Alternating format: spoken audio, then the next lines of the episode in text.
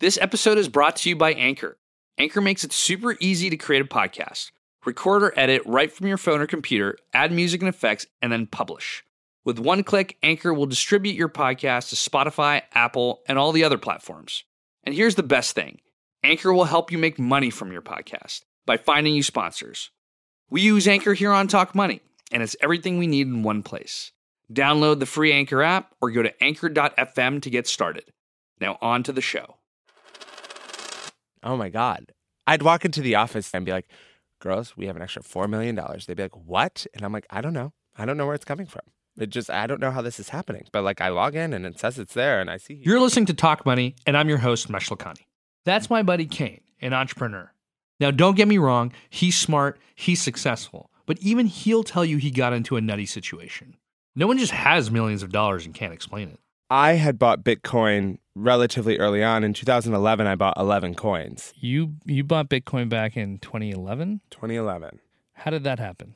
Oh, my God. Um, I was running a nonprofit at the time. Jasmine, this nineteen-year-old, super smart student at my nonprofit, came in one day, and she was like a little hacker. Um, she like came, got food, went to her laptop, and did not leave. I'm like, I went in there. I'm like, what are you doing? And she's like, I'm trading Bitcoin. What? And she's like, I'm trading Bitcoin. I'm like, what is that? And she was like, oh, it's this cryptocurrency, blah, blah, blah, blah, blah, blah. And I like, I think it was at, was that like forty dollars or something like that? And I spent like five hundred bucks and bought eleven and just, and then forgot about them.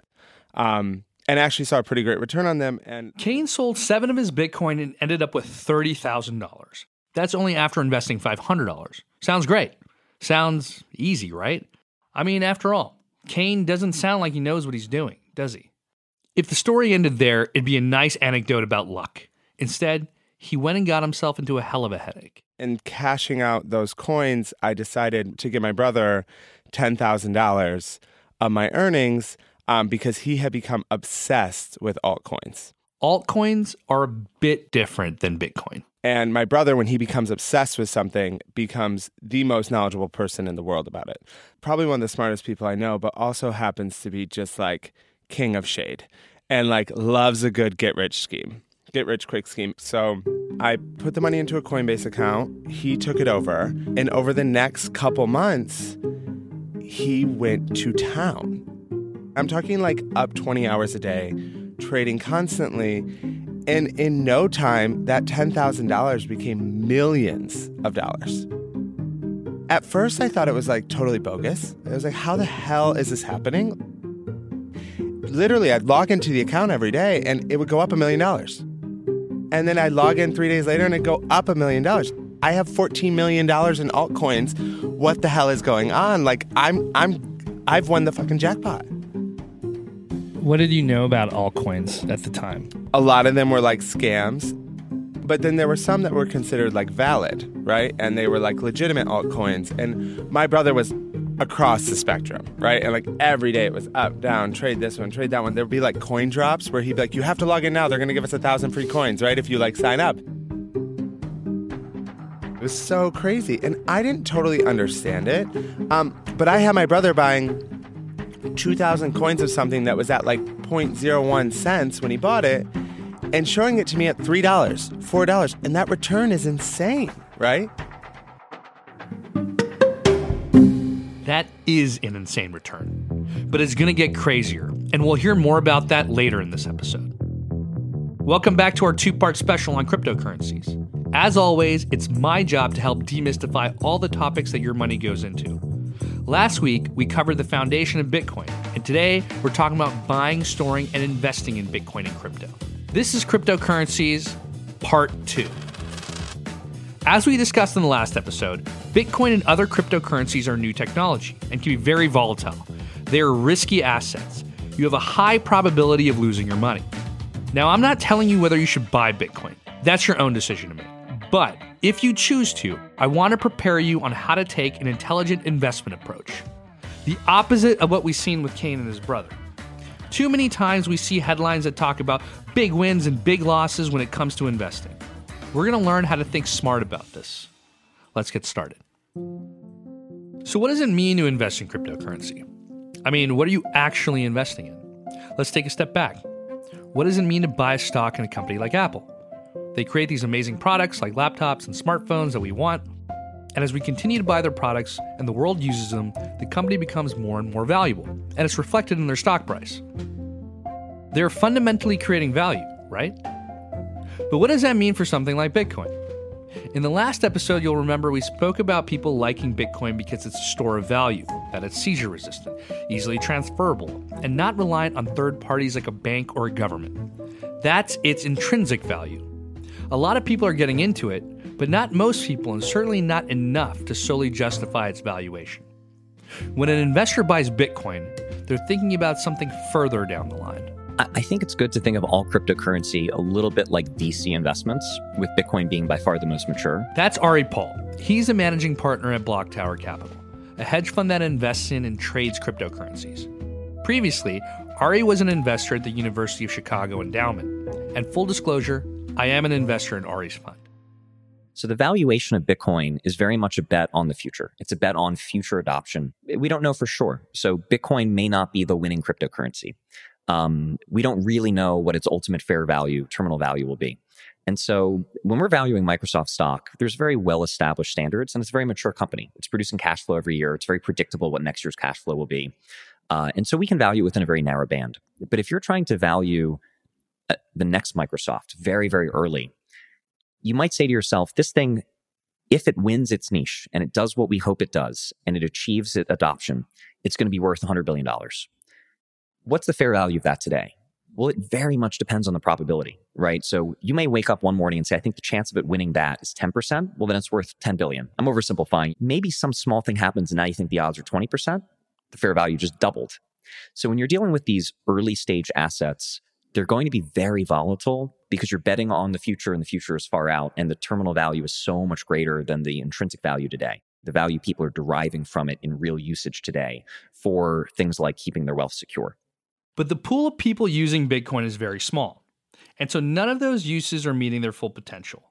The range of services that you can access and goods you can buy are still limited by the number of participants. The terminal value comes into play if Bitcoin establishes itself as the widely adopted cryptocurrency and a significant portion of the population starts using it. Then the amount of goods you can buy, the number of people you can transact with, goes sky high. Then it'll be worth more to possess it, and probably more stable too. But right now, that's all still speculative. So how should people think about investing their wealth in this? So um, all early assets like that are hyper volatile, um, and that volatility reflects genuine uncertainty. All markets have these cycles that are partially, among other things, driven by greed and, and fear elements. In cryptocurrency, historically, those cycles have been, instead of eight to ten years, they've been more like two years. That's probably going to gradually grow over time as this becomes more mature, but they're going to be pretty short, volatile cycles for the foreseeable future. So maybe the next cycle will be three years, and the next one after that, four years. My advice to people who are looking to invest in it is very seriously, don't invest more than you can afford to lose. Don't invest more than you can afford to lose. Let this be your mantra. If this goes to zero, it shouldn't have a meaningful impact on your life. You should still be able to buy groceries, pay rent, pay your bills, send your kids to school. What do you have on the side to invest? Think about what that number is and allocate your resources accordingly. Without knowing a person's circumstances, I couldn't recommend a number. But if I had to give a heuristic, if you were to put something like five percent of your investable assets in Bitcoin, that would probably not be a horrible decision, because if you've chosen the right percentage of your net worth to put in investable assets, that's probably a reasonable amount. Where if Bitcoin falls ninety percent, uh, you might actually be happy because you can now add more. You can dollar cost average in, right? Um, so one thing I tell people is, if you would be upset that Bitcoin would fall by half, you probably have too much, because you're probably over allocated. You, you should have an amount in where a dip is potentially a buying opportunity and where it's just part of a broader portfolio. You can't time the market.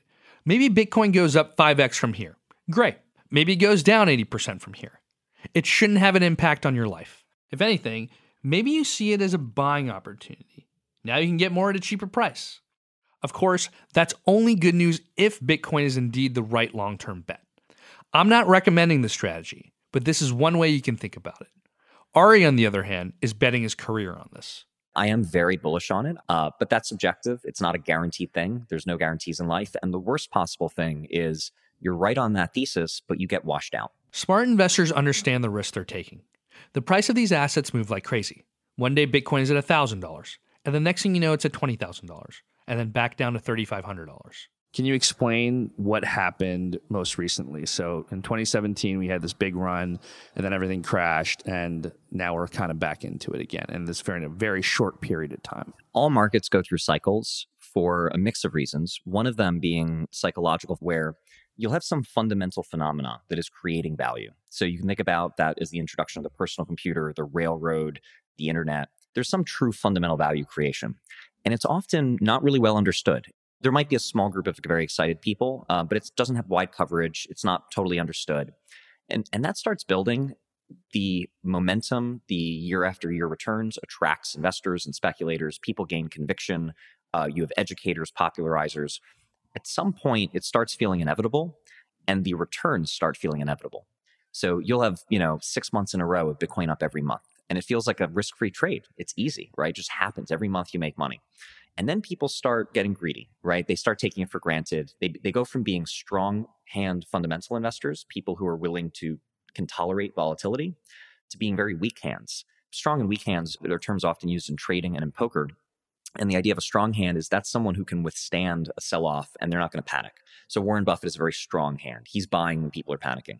A weak hand is someone who's like a momentum trader. The minute the momentum turns, they're out. So it looks easy. The weak hands pile in. Late twenty seventeen, you had people, I mean, literally people on social media, they were telling their friends, Ripple goes up every day and Bitcoin goes up every month. And it's the top performing asset class for the last five years every year. And, and how can you miss that? It just feels easy and obvious. And people put more money than they should. And whatever that fundamental value creation trend line is, the price then goes above it, sometimes way above it. And then often a very minor event is the turning point to create the collapse. A good analogy to compare is to remember the internet bubble of two thousand. Tech companies were IPOing left and right, and stocks were soaring. But a lot of them weren't making any revenue. It was all speculation. Many companies had terrible business plans, and the technology, the adoption, the distribution wasn't as ready as people hoped. And in one moment, it all came crashing down. Many investors were scared off, but there were a few investors who really understood the overall potential of the internet. They stuck around, invested in the right companies, and over time it paid off. Think about how long it took Amazon to become the behemoth it is today. Back in nineteen ninety-five, it was just a place you could buy books online. So in cryptocurrency, you had real fundamental value creation, uh, things being built, fiat on-ramps, exchanges, the technology being built, brand awareness, um, all of these fundamental value creation. But then you had the speculators come in who drive the price too high, too fast. Then it crashes. The weak hands are disillusioned. They leave. Then what we had last year was kind of the slow value creation again.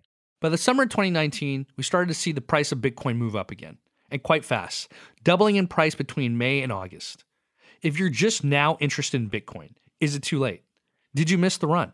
I had that same kind of thinking when I was first looking at the space. I actually looked at Bitcoin in twenty thirteen. As a trader, as an investor, it's very weird buying something after it's up ten x, twenty x, forty x. Um, I think the way I got comfortable with that was believing in the fundamental value. You know, if you if you really believe that whether it's Facebook or Uber or Microsoft or Bitcoin, that it is going to fulfill a fundamental demand in the world that is a trillion dollar addressable market, um, that's how you get conviction, because you don't care where it came from. You look at where it is today versus where it can be. Addressable market just means the market the tech or company can serve.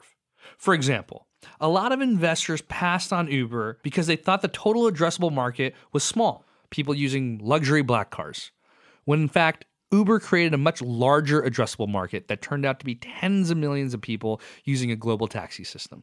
So when I look at Bitcoin today, um, I say, I think Bitcoin is attacking an addressable market that is easily over twenty trillion dollars.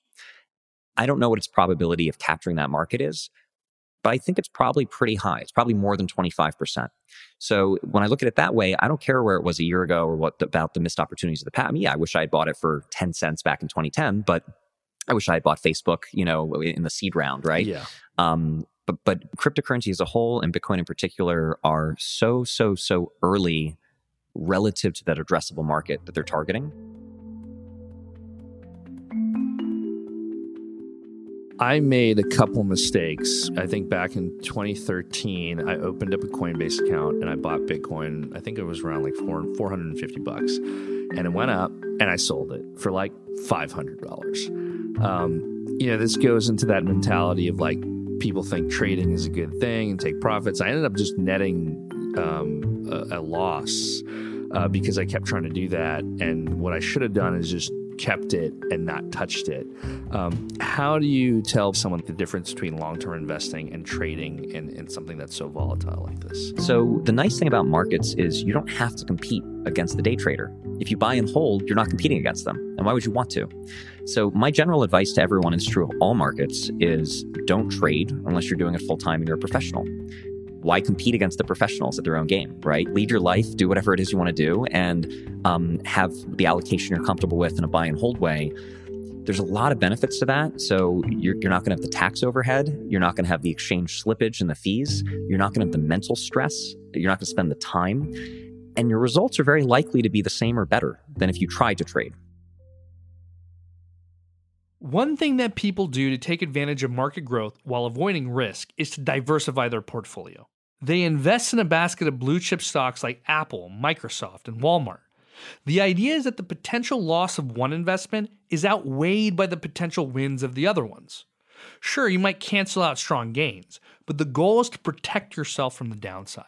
In traditional markets, it's pretty easy to get diversified exposure. You know, you can buy an E T F, S and P five hundred, and you kind of have general exposure to, to U S economic activity or even globally, right? Um, and you can get that with very low fees and with very little mental energy. With all the different cryptocurrencies out there, like Bitcoin, Ethereum, Ripple, Monero, wouldn't a diversified portfolio be useful? Cryptocurrency either, unfortunately, is not really an option for that. It's not just because there isn't a basket vehicle you can invest in. It's because the nature of the assets is different. So if I diversify across companies, we're in a world where there are many competing companies that are all profitable, right? So I can be in Microsoft and I B M and Facebook and Uber and one hundred other companies, and they can all succeed. They can all generate profit. This is a debate in the cryptocurrency world of how many winning cryptocurrencies will there be? And we don't really know. We don't. It, it's a fundamental question. It's something that as an investor I'm betting on actively, and I might be wrong about. But some cryptocurrencies may be competing directly head-to-head in a winner-take-all market. Others may be, you know, attacking different niches. That's a little bit unknown at this point. We don't know how these assets will evolve. It's a little bit like, um, will Facebook grow to directly compete head-to-head with PayPal? Maybe Uber will be directly competing with I B M on self-driving cars, you know? So we don't really have that model. Uh, it may be that some other asset replaces Bitcoin. Maybe it's one of the currencies we mentioned, like Ethereum. Or maybe it doesn't exist yet. Ari's got his own idea on how he's betting, though. So my advice is, the simplest is definitely buy Bitcoin. Um, if you really wanted to diversify and get slightly broader exposure, it would be buy a few of the largest coins in addition as a minority. So maybe you would have sixty percent of your portfolio in Bitcoin, forty percent in some of the other top coins listed on Coinbase. But even that, I'm not sure is better than just Bitcoin. It's challenging enough just to wrap one's head around Bitcoin. How does one even think about the alternatives? And what should we be watching out for? Probably seventy-five percent are actual scams. Probably another twenty percent are accidental scams. And by accidental scams, what I mean is they have zero chance of success, zero probability of being worth anything. The team behind them are just very naive. Often you have, you know, a bunch of brilliant twenty-five-year-olds who they know engineering, they know cryptography, but they have no understanding that what they're building has no fundamental value. Um, and so if you invest broadly in I C Os or in other projects, you're very likely to um, get a bad outcome. The I C O, or initial coin offering. In an I C O, a crypto company or project would raise money from the general public. You give them money, and they in return give you a token or coin representing some ownership of the project. These projects were also known as altcoins. But in the last bull market, there were so many scams out there. A large amount of I C Os failed, and people lost their money. It was astounding. I mean, it's a bit suspect when you have boxer Floyd Mayweather advertising an altcoin I C O to his followers. Boxer Floyd Mayweather Junior and music producer D J Khaled settled their case with the S E C. Investigators found Mayweather did not disclose he was paid by three cryptocurrency companies to promote investments through social media. Will we see this every time we have a rally in the crypto markets? I definitely think we're going to see periodic manias, periodic uh, things like I C Os. Generally, history doesn't exactly repeat, it rhymes. We see that in financial markets. So right now, there's a bit of an increase in interest in what are called I E Os, which are basically I C Os, but hosted by exchanges. There will be many iterations. And the reason I say that with confidence is human greed doesn't go away. And it's incredibly attractive to every angle. So to an entrepreneur, the lure of raising a huge amount of money with no strings attached is incredibly attractive. To an investor, the allure of having a ten x return that is liquid in two months is incredibly attractive. So everyone has an incentive for this to happen. Of course, it's something of a zero-sum game. If there's a scam, there's going to be a winner and a loser. But everyone likes to think they're the smart money. Everyone wants to think that they're going to get out before everyone else. And some people will, and most won't. Investing in the right companies or currencies is just part of it. Another factor that goes into investing is liquidity. Liquidity can be life-changing. How fast can you sell an asset and get your money back? You can sell Apple stock instantly at a fair price and be in cash. You can't sell your house instantly, no matter how valuable it is. You have to find the right buyer, negotiate, and it could take months. In the case of cryptocurrencies, Bitcoin is fairly liquid because it has much more adoption and more people own it. But some of these younger or smaller currencies are not. Remember Kane and his brother and their millions of dollars in altcoins? Jump to the twenty seventeen crypto craze. At the height, there was a point where we, I will never forget the day. We're like at my house in Miami. We're sitting by the pool. And I'm like, we have to cash out. Like, we have won. Like, we are good. Like, let's get the money out. And he, like, looks at me and he's like, we can't. What do you mean we can't? He's like, I can't, like, I can get some of it. But, like, if I liquidate too fast, like, no one will buy. No one will sell. The whales, like, he's like, the whales will tank me. Like, they won't let you liquidate. He's like, we can't get the money. And I'm like, what do you mean? He's like, no, we're playing the long game. Oh. And I'm like, the long game never works. And a get-rich-quick scheme. Like, we, the long game is not going to work here. And so we started to try to liquidate, and, like, systems would go down. Coins would just, like, shut down. You wouldn't be able to, like, get in or log in. Like, you couldn't get money out. And so we just became desperate. It's like being rich on paper. I've never had that experience before, where you're like, how do I have eighteen million dollars, but I can't touch any of it? It was so crazy. Um... And what that obviously led to was not eighteen million dollars, right? The market sort of blew up and, and, and we lost almost all of it. And, and so all this cr- came crashing down. You went through the experience. You had this wacky ride. The crypto winter comes around. And what do you do? Are you into it at all anymore? I My brother still very much is like very bullish on it. He's such a like diehard. For me, it's just like, I can't handle that stress. Right? Like, I'm not built for like that roller coaster. And it was like all consuming. You were checking your phone constantly. Oh, constantly. And like, we would be checking the account and we'd be logging in and you'd see what was going up. The day South Korea blocked crypto, that was the moment where like my brother didn't sleep for two days. And he was trying to trade and trying to cash out. And he was like so manic. And it was just like plummeting and plummeting and plummeting and plummeting. I've never seen someone like so crazy-eyed in my life. And just like that, eighteen million dollars is gone. Or did it ever exist in the first place? I mean, what happened?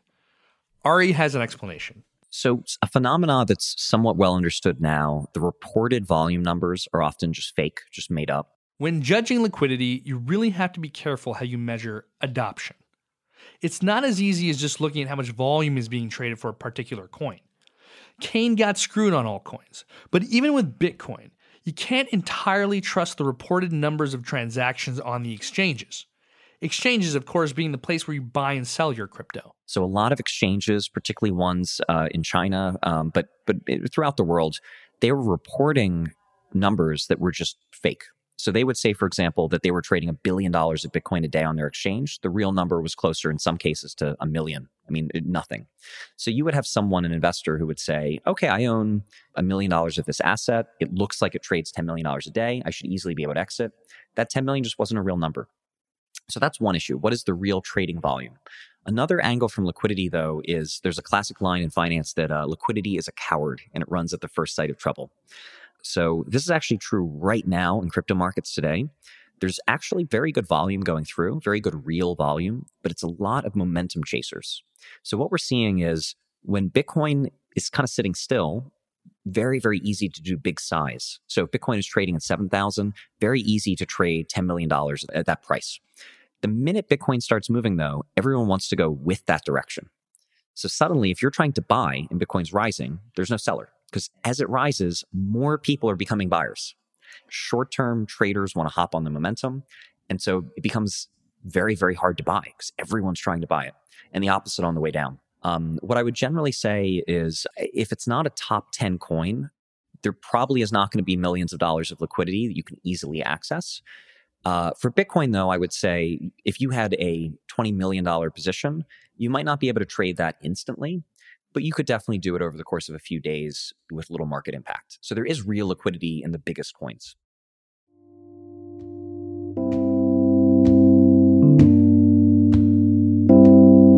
So that's a bit of the investing side. To recap, when investing in risky assets like crypto, only invest what you're prepared to lose. Don't fall for FOMO and chase. If you're investing with that mindset, you'll set yourself up for trouble. Be patient and think about why you're making this investment. Do you understand the fundamentals of the asset you're investing in? Do you believe in this technology? Is it liquid enough? Don't do it because everyone else is, or because you think you're going to get rich overnight. Again, I'm not recommending you buy into crypto. My job is to bring transparency and give you the tools to make an educated decision. If you do decide that you want to buy Bitcoin, whether as an investment or for personal use, what are your options? You know, there are a lot of options out there, and it's not always clear what's happening behind the scenes. You'll remember Avichal Garg from our last episode. As a venture capitalist that invests in crypto projects, he has a true understanding of the landscape of how exchanges and other crypto enterprises work. Yeah, it can get pretty complicated pretty pretty fast. So kind of all the way on the one end of the spectrum, uh, which is like a Robinhood or, or a G B T C, um, what you're really buying is a promise from a company, and it's a legal contract, so it's a binding promise uh, that says, if you give us five thousand dollars, we will go buy one Bitcoin on your behalf, and we'll put it in our account, and in our database, it says that you have one Bitcoin. But from a sort of actual possession perspective, that company is doing all of the hard work around security, and when you sell it, you're essentially telling the company, hey, I want my money back. And then what they do on the back end is they turn around and go sell that Bitcoin on the market. So that's kind of the easiest and simplest way to do it. You don't have to think about wallets. You don't have to think about custody. None of this sort of crypto-specific stuff. It's almost like if you could log into a Fidelity account and you push a button, you don't really know what happens behind the scenes or how the shares settle or, or you know, any of that. All of that's sort of abstracted out for you. And that's kind of the easiest way to do it. The second is to use a, a sort of a crypto-specific solution, something like a Coinbase. And the advantage to doing that is that's all that Coinbase does, or that's all that Binance does. Quick disclaimer, Avichal is an investor in Coinbase. They only do crypto. And not only are they buying it for you and custodying it for you, but they're giving you this extra set of features around potentially taking ownership of the underlying asset. Uh, and so your ability to withdraw ends up being uh, a draw for people. In this case, you're putting your trust in another company. You don't actually own your Bitcoin. You don't have custody of it. They do. The company's just promising that you have a right to it. It's sort of like having a bank hold on to your money versus keeping it under your mattress, except you don't know if the bank is going to be around that long. There are a lot of people who say, I don't want to leave my Bitcoin sitting on some exchange for some third party, because what if that third party goes bankrupt? Or what if they get hacked somehow? Um, because there are billions of dollars worth of Bitcoin sitting on Coinbase. Here's what we call exchange risk. And it's happened enough times that you should be wary. Mount. Gox C E O Mark Karpelès issued his mea culpa before news cameras in Tokyo today. The site went offline Tuesday amid allegations of major theft, and Karpelès acknowledged today he can't account for eight hundred fifty thousand bitcoins. That's almost four percent of all the bitcoins that will ever be mined, and they're valued at about four hundred twenty-five million dollars. Something we've had over and over and over is exchange failures and broker failures in cryptocurrency. So the most famous being Mount. Gox in twenty thirteen, where a, a large percentage of all Bitcoin that exists were stolen. Here again is Ari Paul of Block Tower Capital. Even the very reputable, well-run companies, they're still risky companies. So Coinbase, for example, this is an early-stage company that basically has one major business line, which is cryptocurrency. It's the biggest hacking target potentially in the world, or one of them. And if Coinbase gets hacked and goes bankrupt, you're very unlikely to get your money back. So if you're leaving your money on Coinbase, I'm not trying to pick on Coinbase, if you're leaving your money on any exchange or, or with any third-party entity, you are loaning money to that entity. There's a saying in cryptocurrency that if it's not your keys, not your coin, the idea is that ownership of cryptocurrency means you have access to or know your private key. If you buy on Square or you buy on Coinbase, you don't have, you haven't bought Bitcoin. What you've bought is an I O U from a company. A company that only does cryptocurrency is risky no matter how good it is, because basically it's a single point of failure. If if their cryptocurrency gets hacked, they're out of business. If it's a more diversified company like a Fidelity, for example, Fidelity is much less likely to go bankrupt. It's a high quality borrower. The risk there, you would actually probably want to look at the legal structure, because if you're buying Bitcoin from a subsidiary of Fidelity, that subsidiary might go bankrupt without Fidelity being hurt. So those are a few reasons not to want to leave your crypto in the hands of a third-party exchange like Coinbase or Binance. You're taking on the risk of the company. What if they get hacked? What if they go out of business? What about embezzlement? Does that concern you? Some people do have those concerns, and some people are willing to get a bit more technical in order to have actual possession of their Bitcoin. And so a lot of what more sophisticated crypto investors will do is they'll actually withdraw their cryptocurrency from the crypto exchange and put it into what's called a wallet. Once again, Avichal Garg. So it's just, there's some wallet address uh, and it has some amount of Bitcoin sitting in it. And, they, and there are lots of ways to do this where you can have hardware wallets. It takes the password that you need to access your Bitcoin and puts it effectively onto a U S B key that you hold. So the way it actually works is I can use a wallet service and I can create a wallet and the password for it. And so I write down that password or I move that password into a U S B key. And then I tell Coinbase, hey, move the Bitcoin that I bought that's sitting in your wallets over to my wallet. And they can just do that transfer on the Bitcoin blockchain and the Bitcoin ends up in your wallet and you're the only person that has the password for it. There are a couple companies making hardware wallets, including Trezor and Ledger. They're not entirely simple to use. You might spend a couple hours figuring it out. But with time, the tech and user experience should get better. Of course, hardware wallets are only one way of going about utilizing and securing your wallet password. What that really fundamentally comes down to is, how paranoid are you about potentially losing this? Well, maybe you want to have multiple versions of that password. So for example, maybe you take your password and you write it down on a piece of paper and you put it in a physical bank vault. Um, or what you can do is carve up your password into, say, nine different pieces and put those nine different pieces in different parts of the world. So let's say, to use an extreme example, you had a billion dollars of Bitcoin, like just a, a crazy amount of Bitcoin. And you're like, okay, I need to make sure that I never, ever, ever lose the password to this wallet that has a billion dollars in it. Um, because there's no recover password here, right? Like if you lose the password, it's gone. It's a decentralized system. Nobody else has your password. And so you might want to secure that in multiple ways. Uh, but at the same time, if you die and you're the only person that has access to that password, that's also really bad because you want to make sure that your heirs can access this billion dollar Bitcoin fortune that you have. For the average person, it's probably not necessary to go to that length. Crypto has a long way to go. The user experience, passwords, wallets, storage. It all could be a lot easier. Yeah, a, a major missing piece in the cryptocurrency world is the user interfaces, really making this accessible and easy. And I think the reason why it's so, still so hard today is most people in the cryptocurrency world, a lot of them are engineers, they're very technical. Uh, and, and I'll have this conversation with, with crypto people and they'll say, Ari, what are you talking about? It's super easy to do this stuff. These are people who tell me it's super easy to use a command line interface, right? It, to them, it is, right? Like, you know, to a lot of people, you know, it's not rocket science to use a command line interface to boot to uh, a separate operating. You know, they'll say like, oh, just plug this U S B stick into your computer, boot to Linux, do this and that. You know, is it hard? Um, depends on who it is. I'll tell you, for me, it takes some time. That said, let's not discount how far the crypto space has already come. One of my friends and advisors to Electric, uh, Elad Gil, wrote this great blog post around how crypto had its Netscape moment and it was really Coinbase. Uh, which was the thing that's going to bring a bunch of people into the space. And it was just the ability to easily buy this asset. So there it is, a one oh one on how to buy or invest in Bitcoin and other crypto. Or maybe it's a one oh one on why not to do it. But it is exciting to imagine how this world will continue to grow and evolve. Hopefully I've helped you learn how to make an informed decision about this space. At the very least, don't invest more than you can afford to lose. Understand your risks. Now, how is Kane moving forward? Do you own any Bitcoin still? Yes, I still have four. Okay. I have four Bitcoin. And I'm going to have them forever. I don't know what I'm going to do with them, but I have four.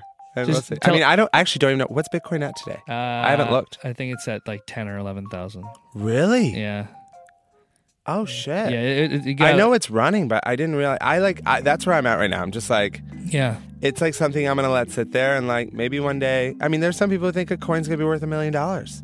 Sure. You know, that's how I'm going to get rich. It's going to be thirty years from now. You know what I mean? Like, yeah, you're going to open up your account and you're like, oh, wow, I'm worth uh, like twenty million bucks. Yeah, hopefully. That's the dream. But who knows? You know what I mean? I just let it sit and I don't touch it and I don't even think about it. So like my whole thing is like I had the crypto roller coaster. I tried to get rich quick and I got burned. Um, not really. I mean, we were fine, but it doesn't happen overnight. You don't make eighteen million dollars in a month. Like that's not real. And so we really learned our lesson.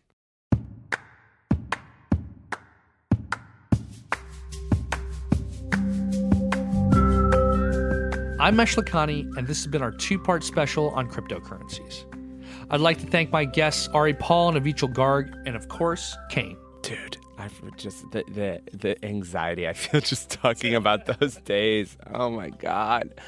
You can find more info about our guests in the show notes. Remember, you can see the written format of this episode on the talk money dot com, along with other episodes. Max Miller is Talk Money's producer and editor. Our music is by Blue Dot Sessions. And as always, thanks to the folks at Anchor. Please subscribe to us on Spotify, Apple Podcasts, or wherever you choose to listen. If you like our podcast, please share it with your friends. Thanks for listening. Until next time.